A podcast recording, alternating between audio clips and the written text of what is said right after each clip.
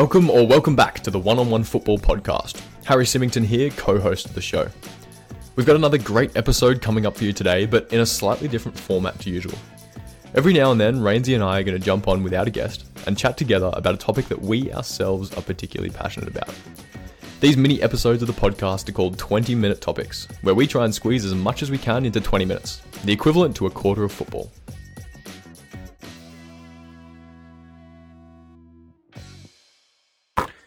So Harry, here we are, the second episode on our 20-minute topics series. Today's topic is elite habits. And to get us started, there was an article that you wrote on our website just a couple of months ago about why you always reverse park your car. Just firstly, explain to the listeners, why do you do that? And secondly, what does this have to do with habit formation, mate?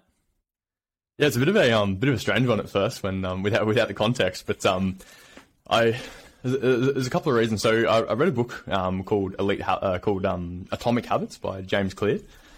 Fantastic book, and we'll put the link in the show notes for any of the listeners that want to check it out. But it was a really interesting one. So it talks about habits and your identity being built off the back of habits. So during lockdown, there was a period where I was spending way too much money. I think we've all been there. You see something tempting. For me, it was a new golf bag or a pair of sneakers or something like that. So I sort of found myself in this situation where I wasn't. My financial habits weren't how I wanted them to be, and so, instead of trying to just knuckle down with pure willpower and not spend money, I sort of used a little technique that I read about in James Clear's book, and that was like an identity first approach. So the identity of someone who's good with money and can save money is someone that can sort of like let's say prioritize future success over short term temptation, and one thing that I drive a lot, so I found myself parking my car a lot, and the short-term temptation in parking your car, right, is just to drive in forward. But the problem with that is when you leave, you have to reverse your car, and that's a lot harder. There's more effort involved. So the little habit of reverse parking my car is a little bit harder in the short term, but it allowed me to sort of, prove to myself that over time that I've got the identity of someone who can actually resist short-term temptation in the and prioritize future success. So a bit of a strange one, but if you look at it from identity rather than the actual action, then there's a bit of transfer there between reverse parking your car and being the type of person that can sort of avoid short-term temptation. So it really comes back to identity, which is closely related to habits, and it's sort of a nice little segue into a question I've got for you, mate, which is regarding ultra professionalism in football, and that's obviously something that you were really known for throughout your AFL career, and that was an identity, I guess, that was that no doubt still is today a big part of who you are. But were there any little habits that you sort of had through your AFL career that helped you really shape that that identity of ultra professional? Oh, there were plenty, mate. And on the back of your sort of answer before around sort of just the habits and reverse parking your car and what might seem at the start a bit of obviously in context, I only probably touched on the 5 or 10 seconds, but good. It's identifying, as you said before, just doing your work early. And we used to always say that a lot of teammates of mine and myself, when we'd play or we'd train, was just do your work early. It was a really big one. So get the work done, get the old fuel tickets in the bank and the old petrol tickets, so you can last longer, whatever it is. You constantly, it's like an ingredient into your success. So you're constantly topping yourself up, and I think habits form that for me. So. Whether it was getting up early and doing a yoga session or meditation, whether it was an extra, beach recovery, little habits of that, whether it was my food, whatever I did, I really try to do it consistently and most days. It wouldn't be the same thing every day, but I remember there was a bit of a crossroads or sort of a light bulb moment for me was I had a few injuries that were discussed before in my background when I was playing, and it was sort of 2 or 3 years into, you know, injury after injury, and it was at Brisbane at the time. I remember I've got to do something here to get my spot back and to actually prove myself that I can continue to play. And A, I've got to get my body right to be able to do that, but B, I've got to sustain it and actually put my name back up in lights and selection. So what I did was I used to get up every morning and just activate my core. It was a really good one, just to, obviously with the injuries that does help, and I'll do a flexibility and sort of a yoga and flexibility sort of session with a bit of mindfulness too. So that sort of kicked off, and that was sort of back in 2010. So I was probably a bit ahead of my time there. But now it's quite in vogue and fashionable enough in the AFL world to do that. So I did that. I remember that was a really big one, just knowing that, like, if it was usually wake up for 6:30, trying to get the club at 7:30, whatever it was for arrival time, I'd probably get up at 6. There was another, you know, sort of a half an hour early, or 5:30 sometimes to get up and do that. So again, it's back to your analogy of, you know, reverse parking your car. It's, do you wake up 10 minutes to add that little ingredient to top yourself up to actually perform? So I found myself just doing, you know, hundreds of those little things, and we'll probably discuss some more throughout this episode. But yeah, those sort of habits definitely helped me with my sort of career and bouncing back from things like injuries and whatnot, mate. Yeah, it's an interesting one. If you that arriving early to trainings are probably one that I think everyone listening to the podcast can relate to. But if you always arrive to training half an hour early, you're never going to have a self-image of yourself that is lazy. It's like, if you do it enough, if you compound that little 1% habit enough, there's no, like, you've got nowhere to go. You are going to become a professional type player, and everyone's going to see you that way. More importantly, you see yourself that way. But yeah, it's sort of a little, not a life hack, but if you're looking for some kind of change, it doesn't have to all happen in one moment. You can sort of compound it with little habits, like arriving half an hour early. Well, yeah, and the other thing too is, I think we always talk about is, I think if you asked our partners or our people that sort of see the bad side of us, I think we'd have a lot of bad habits, for sure, especially living with someone. So I know my wife could vouch for that. And she could name 1,000 bad habits, but I think for the same time, is for as much as there's bad habits, there's good habits, and those good habits take time and time again to I suppose, fine tune. And I think that's really important to be able to identify that, and something around those habits, which I'm big on. It'd be actually interesting to get your point of view around this. And I used to have, I'm big on working with, you know, one of these goal setting, and you're setting your goals for the year or short term, mid term, whatever it is, or long term.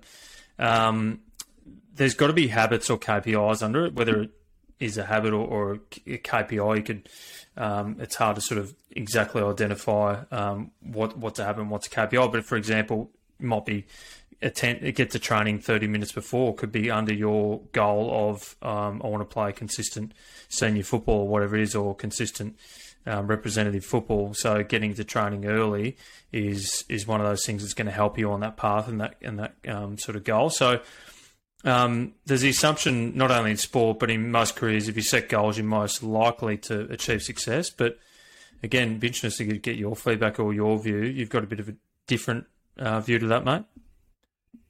Yeah, it's like there's a lot of hype, I guess, around goal setting and.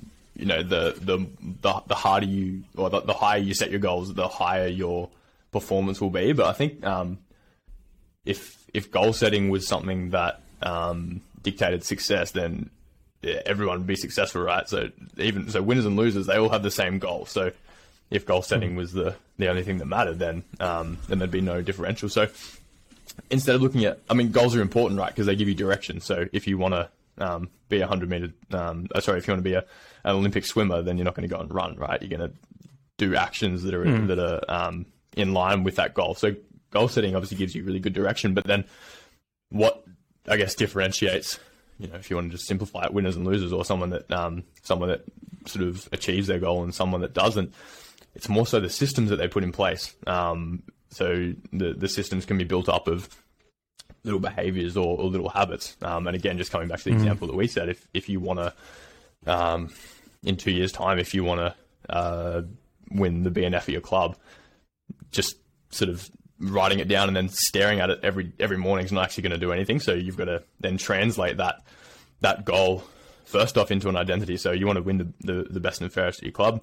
The identity is a professional athlete who puts extra time into their craft. You might go and get a coach to work on your skills half an hour before every session. So you sort of translate your goal, which gives you direction, down to an identity. So what type of person could achieve that goal? And then from that identity, you derive your little behaviors and little habits, and they can be such easy little things like we were talking about before, waking up 10 minutes earlier, doing a little core strength routine or something like that. But I think you can often get caught too far in the future if you just focus on goal setting. I know I've been there myself. I sort of thought, got really motivated at times, but then looked back and thought, well, I'm actually not putting a system in place to get myself there. It's an interesting one. Like at the Suns Academy where you coach at the moment, if you sort of forgot about winning and losing and you just sort of looked at every training session and the little habits that were involved in that, is everyone running through the cone, they're pulling up early or whatever those habits, if you only focused on the actual training session and the system and the process, would you still be successful if you completely ignore the goals? And I think the odds are you would be, but probably not the other way around.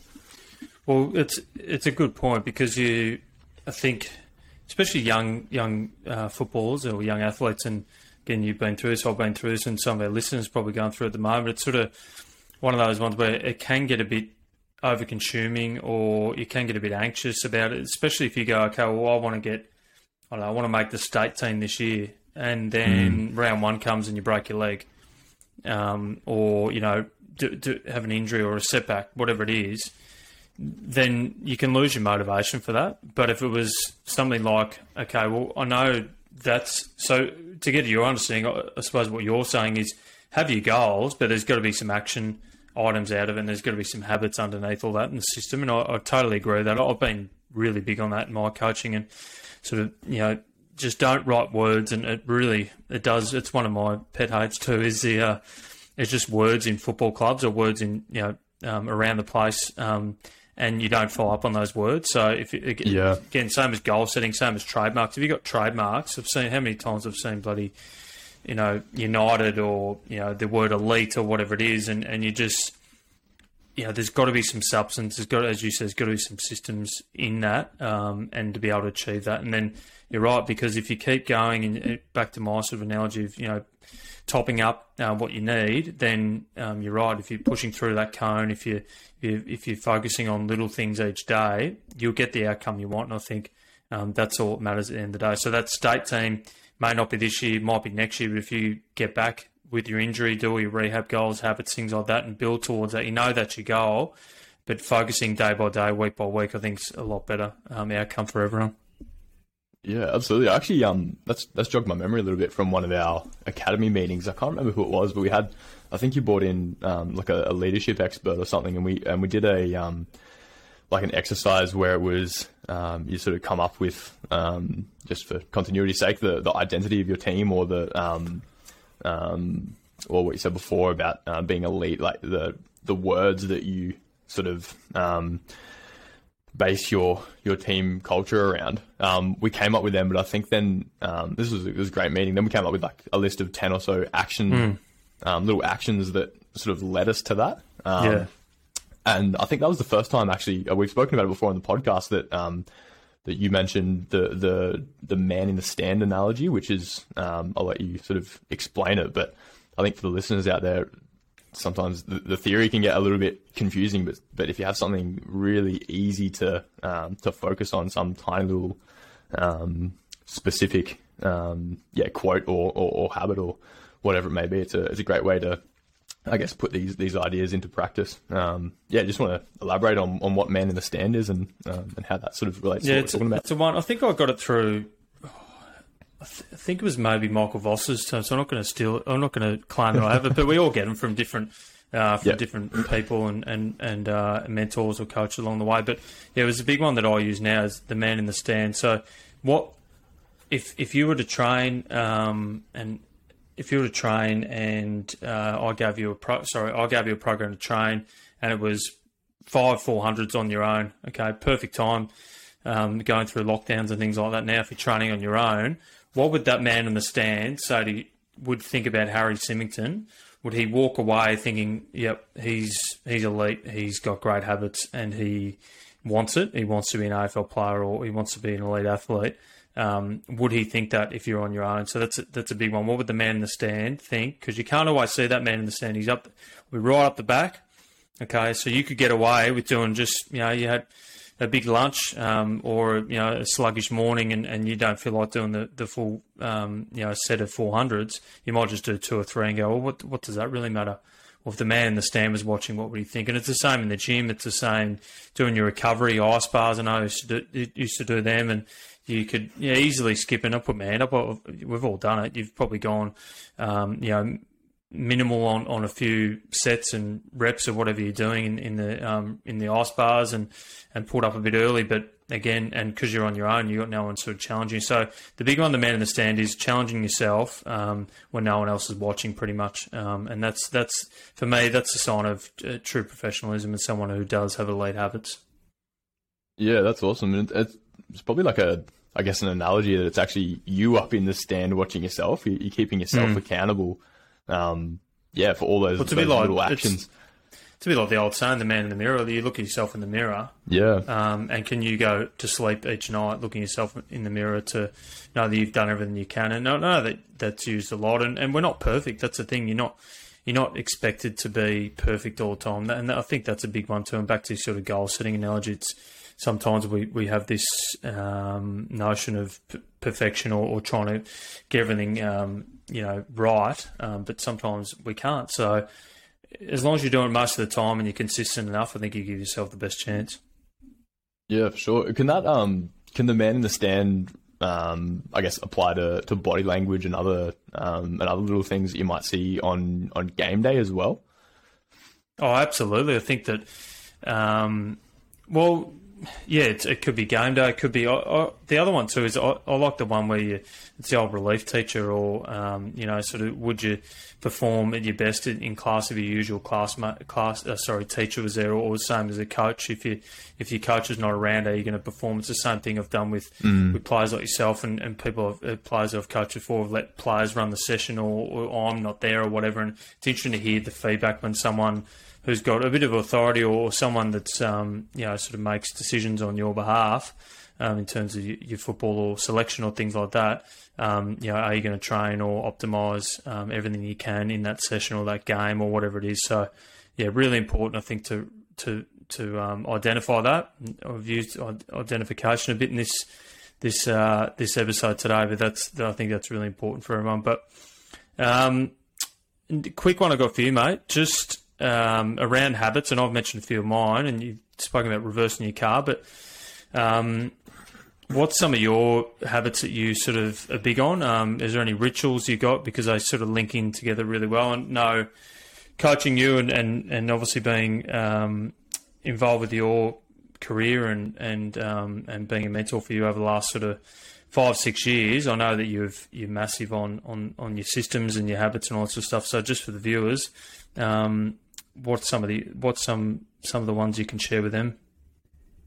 Yeah, I guess I'd always consider myself a really self-aware person. So, little habits and, identifying, like we were saying before, identifying the good and the bad habits is something that I'm always thinking about. I sort of made we were talking about before, so I made a little list of the things that I do, which I had to sort of think about first off. But one that I want to sort of bring up, which I find really weird that I've started to do, but there was a point, I think I was at uni a couple of years ago, and I sort of noticed it getting distracted by things, and I wanted to, be able to just put a whole hour of study aside, really sort of get as much done as I could in that hour. I think I had a teacher that said put on classical music or something, so music with just no lyrics. Anyway, so I started, I had my AirPods, put them in, and I was listening to music, and that helped me focus, right? And then there was one day that they weren't charged, the AirPods weren't charged. So, but I still put the AirPods in, and I still got the same type of focus from putting the AirPods in than I did if there was music. So there was the little cue that actually helped me focus was putting the AirPods in, not the actual music. And now I barely even, to be honest, I barely even charge them. I just, if I know I need to get some work done, or if I know I need to study, I'll just put my AirPods in, and that little cue, that literally just the feel of them in my ears really helps me to focus. And it came from sort of training myself with music that would help me focus, and then that all of a sudden turned into simply just wearing AirPods. So now I can use it whenever I need it, if it's working, if it's studying. And Carly knows that if I'm wearing my AirPods, then don't fuck me. I'm obviously focused. Well, it's a good one in terms of you talk about like in reference or in trying to be relevant for football. It's a great point that you make, because in footy, if your teammates know that there's a certain trigger, or as you said, I love the word cue. That you're on or you're off or whatever it is, that they can pick up on that. So it's that's really good, mate. Yeah, it's fascinating. There's a whole bunch of science behind habit formation as well, and it's a very deep rabbit hole. But another one that I find as well that's really because sometimes doing something like you decide what you wanted your habit to be, but it's sort of hard to remember, whether it's eating healthy. If you've always eaten a certain way, it's really hard to change that all of a sudden. So using like the technique of environment design, I think helps makes it easier to do the right thing. So for example, if one thing that I do is when I finish work for one day, I put a blank piece of paper on top of my laptop once I close it. So then tomorrow morning when I come and I'm about to start work, I've got a blank piece of paper, and that's my cue to write my to-do list. So it doesn't matter if I've got nothing to do or if the to-do list is the same as yesterday. I'll always write a to-do list, and it's not because I've got so much willpower to do so. It's because it's right there in front of me. I've designed the environment in a way that it's really hard not to write it because the cues are everywhere. Well, it's interesting to sort of triggered my memory that I think you've reflecting on my own sort of day to day habits in terms of not just coaching or football, but just little things that help you too. And you went through at uni, you're saying trying to switch on, and there's so many distractions these days. And one thing that I do, I got out actually a really good book. You mentioned a book before. This one's called The 4-Hour Workweek. Highly recommend it. It's all about efficiency and habits and things like that help you be really successful in business, in life, in sport. And whatever it is. So I used a couple of those sort of things that I read up on, and a couple of those are like only take incoming calls twice a day, or two or three times a day, because you constantly pick up your phone or responding to messages. You find you just get lost, and I put my hand up. It's really hard to do. I was pretty good with it. Sort of slipped back into some old habits here and there, but it's just a really good reminder too for myself to, checking two or three times a day, and then make your, block of text messages or phone calls, and turn your notifications off, whatever it is. Find that really, sort of helped me. So, some gold there, mate. Hopefully some of our listeners can take some notes and implement into their own life or football. Yeah, absolutely. And I guess if we're looking for an action plan, it can be obviously, you start with your goal setting, you need direction. And then, extrapolate that back, find the identity, what type of person could achieve that goal. And then, what are the habits that person, that person would do? And, you can use little tricks like environment design or little restrictions like, a couple of phone calls a day, and all of a sudden you're well on your way. Just need to compound the habits as much as you can. Thanks for listening to the One-on-One Football Podcast. If you got something out of today's episode, we'd love it if you could leave us a review on Spotify, Apple Music, or wherever you get your podcasts. If you want to stay updated on special guests, new episodes, and more, please subscribe to the show on your chosen platform. And finally, if you have any questions for Rainsy or myself, or you want to get a particular guest on the show, please reach out. Our email address is podcast@oneononefootball.com.au. Thanks, guys. We'll see you for the next episode.